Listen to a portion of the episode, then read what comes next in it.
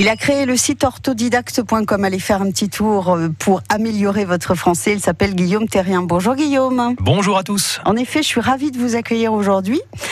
Euh, je, je suis pas sûre que ce soit bien correct dans ma phrase. On va parler de l'origine du mot en effet. Tout d'abord l'origine du mot en effet avant de voir si c'était correct. en effet, donc c'est une expression, une locution euh, proprement parlée qui vient du latin. En latin, c'est effectus, hein, lui-même de la même famille que le latin facere, qui est le verbe faire, tout simplement. En effet, le premier sens, ça veut dire réellement. En réalité, Mhm. Donc, si je donne un exemple, euh, vous soutenez que ce phénomène se produit régulièrement, mais l'avez-vous constaté en effet? L'avez-vous constaté en réalité, ça veut dire? Et puis plus couramment, en effet, est utilisé pour confirmer ce qu'on a dit.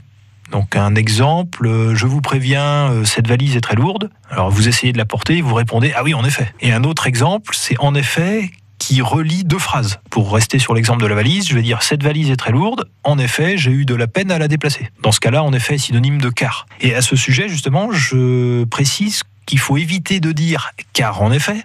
Parce que si je dis car en effet, c'est une répétition, un pléonasme, hein, comme on dit. hein. Dans la même famille, peut-être. euh, Alors, comme le mot en effet est de la famille du verbe faire en latin, mhm. il y a beaucoup de mots dans cette famille. On peut citer par exemple effectivement, effectuer, facteur, manufacture. Hein, Tout ça, c'est de la même famille de, de faire et ces mots-là ont en plus conservé le, le C de l'étymologie. Donc, si on reprend Guillaume, je suis ravie de vous accueillir comme chaque semaine.